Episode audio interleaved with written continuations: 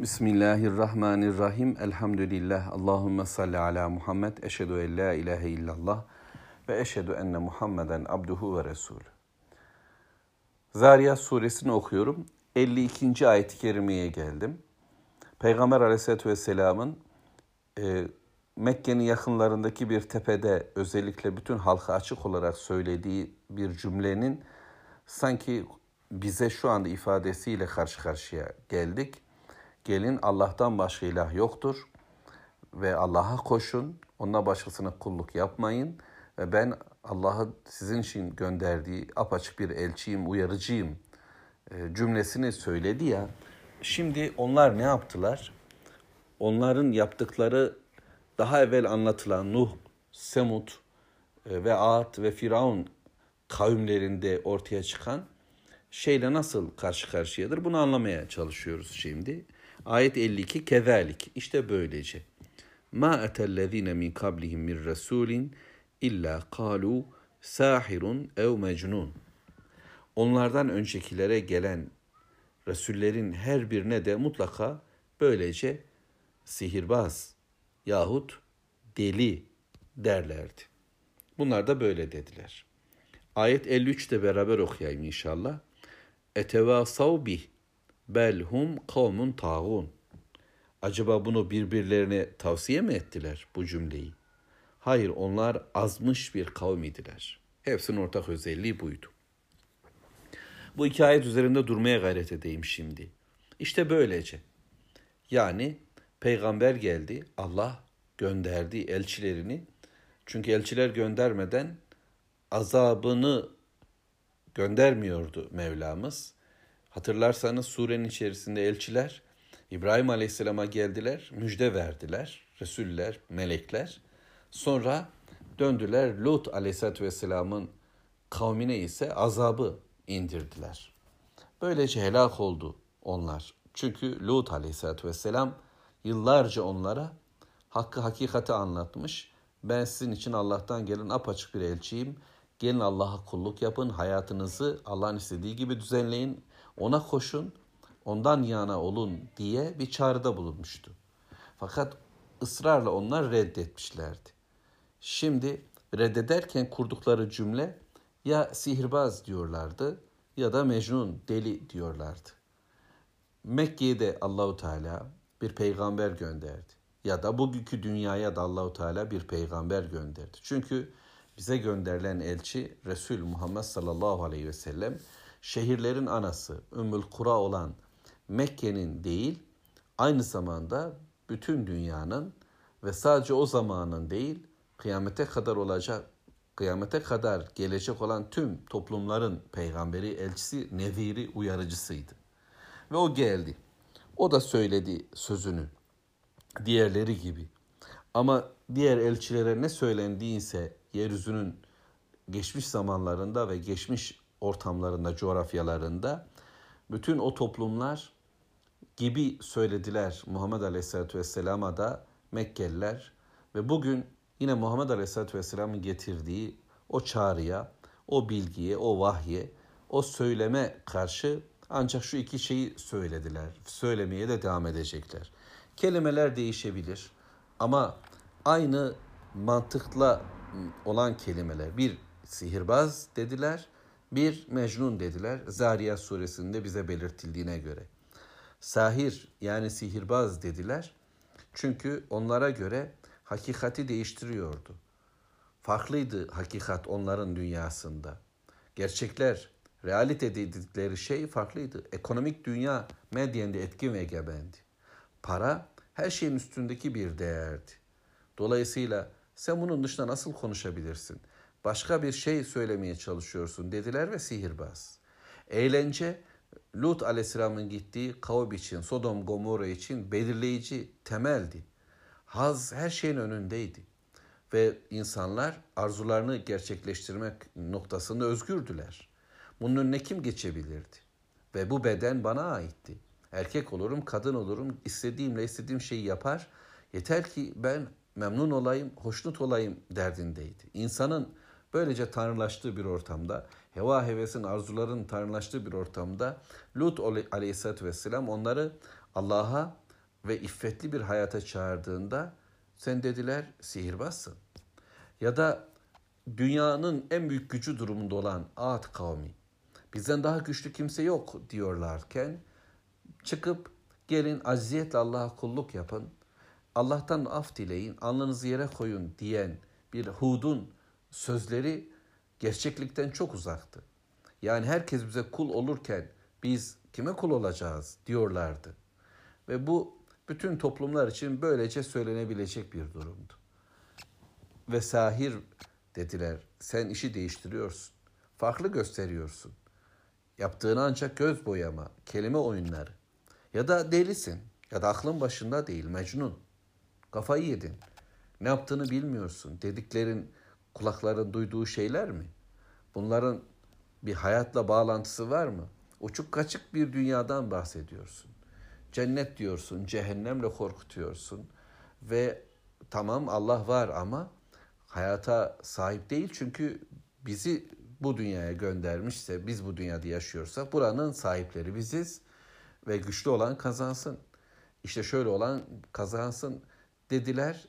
Dünyanın değişik felsefeleri, ideolojileri ve dinleri bu kafayla bütün peygamberlerin hep aynı tepkide bulundular. Sihirbaz ya da deli dediler. Söylediklerin akıl dışı. Söylediklerin mantığa uymuyor. Söylediklerin yaşadığımız hayatla örtüşmüyor. Gerçekliklere uymuyor dediler. Bunu yaparken e, kimi toplumlar kendilerince daha şeytani yöntemler izlediler. Bugün olduğu gibi. Peygamberi söylemi dışlamak yerine yok saymayı da tercih ettiler. Direkt muhatap kabul edip deli, sihirbaz diye mücadele etmek yerine özellikle o çağrının güçsüz bir ses olduğunu hissettikleri şu dönemlerde, şu yıllarda yok saymayı tercih ettiler. Hatta var kılarak kendilerince bir yer bile verdiler. Dediler ki ey peygamber, ey peygamber sesi sen bazen güzel şeyler de söylüyorsun. Şu söylediklerin diğerlerini örtelim, kapatalım, yok kabul edelim. Ama bizim fuarımızda, bizim kapitalist toplumumuzda günler var. 365 gün her gün başka bir kutlama yapıyoruz. Başka bir kapitalist süreç böylece tetikleniyor. Bazen Hristiyanların günlerini, bazen Budistlerin günlerini, bazen gelin İslam günlerini de kutlayabiliriz. Herkesin bayramlarına saygımız var. Herkesin törenlerine saygımız var. Yeter ki kurbanlarınızla siz bize katkıda bulunuyorsanız, ekonomik süreç e, hızlanacaksa, haccınızla ekonomik dünyamız hareketlenecekse size de yer veririz. Hatta diğer kutlamalarınızı, işte peygamberinizin doğumu, geceleriniz filan bunlar da yerine getirebilirsiniz. Yeter ki ekonomik sistem bozulmasın. Hukuk sistemimiz bozulmasın. Eğitim döngümüz bozulmasın. Dünyanın çarkları bizim elimizde olsun. O zaman size bir şey demeyiz dediler. Ama bunun dışında hayır. Tüm tanrılar bitti. Tek bir Allah var. Sisteminiz yanlış tamamıyla. Göğe rağmen ve yere rağmen siz bu şehirlerde başka bir sistem oluşturmaya çalışıyorsunuz. Bu batıldır ve yok olup gidecektir. Dediğimizde gelin Allah'a kul olun ve azap gelmeden önce toparlanın dediğimizde onlara ve kendimize, kendimize ve onlara diyecekler ki bunlar sihirbazdır. Bunu başka şekilde söyleyebilirler ama delidir diyecekler. Peki ta Nuh kavminden başlayan bu anlayış, bu zihniyet. Demek ki bütün kavimlerin kafa yapısı, zihniyeti aynı. Tepkiler aynı, ortaya koydukları modeller aynı fakat isimleri değişik olabilir. Sadece ön plana koydukları, öne geçirdikleri konular farklılaşmış olabilir. Ama neticede hep aynı risalete karşı. Yani bilgi Allah'ındır, hayatın sahibi Allah'tır ve size o hesaba çekecek cümlesine karşı çıkışları hep aynı model olmuştur. Peki birbirlerinden tavsiye mi aldılar? Yahu bize bir peygamber çıktı. Siz ne yapmıştınız? Biz onu yapalım diye model alışverişimi yaptı ki bu mümkün. Çünkü her birisinin arkasında aynı akıl hocası olan şeytan var. Nemrud'a da, Firavun'a da, Ağda da, Semud'a da, Nuh kavmine de, İbrahim Aleyhisselam'ın kavmine de hep aynı aklı veren o üst akıl şeytan var. O planlamaktadır bunları. Ya da Rabbimizin şimdi bize belirttiği gibi asıl temel konu budur. Belhum kavmun tağun. Onlar tuğyan etmiş bir kavimdir. Taşkınlık yapan bir kavimdir. Allahu Teala'nın bize verdiği bize verdiği bir fıtrat var. Her akar suyun aktığı bir yatak var.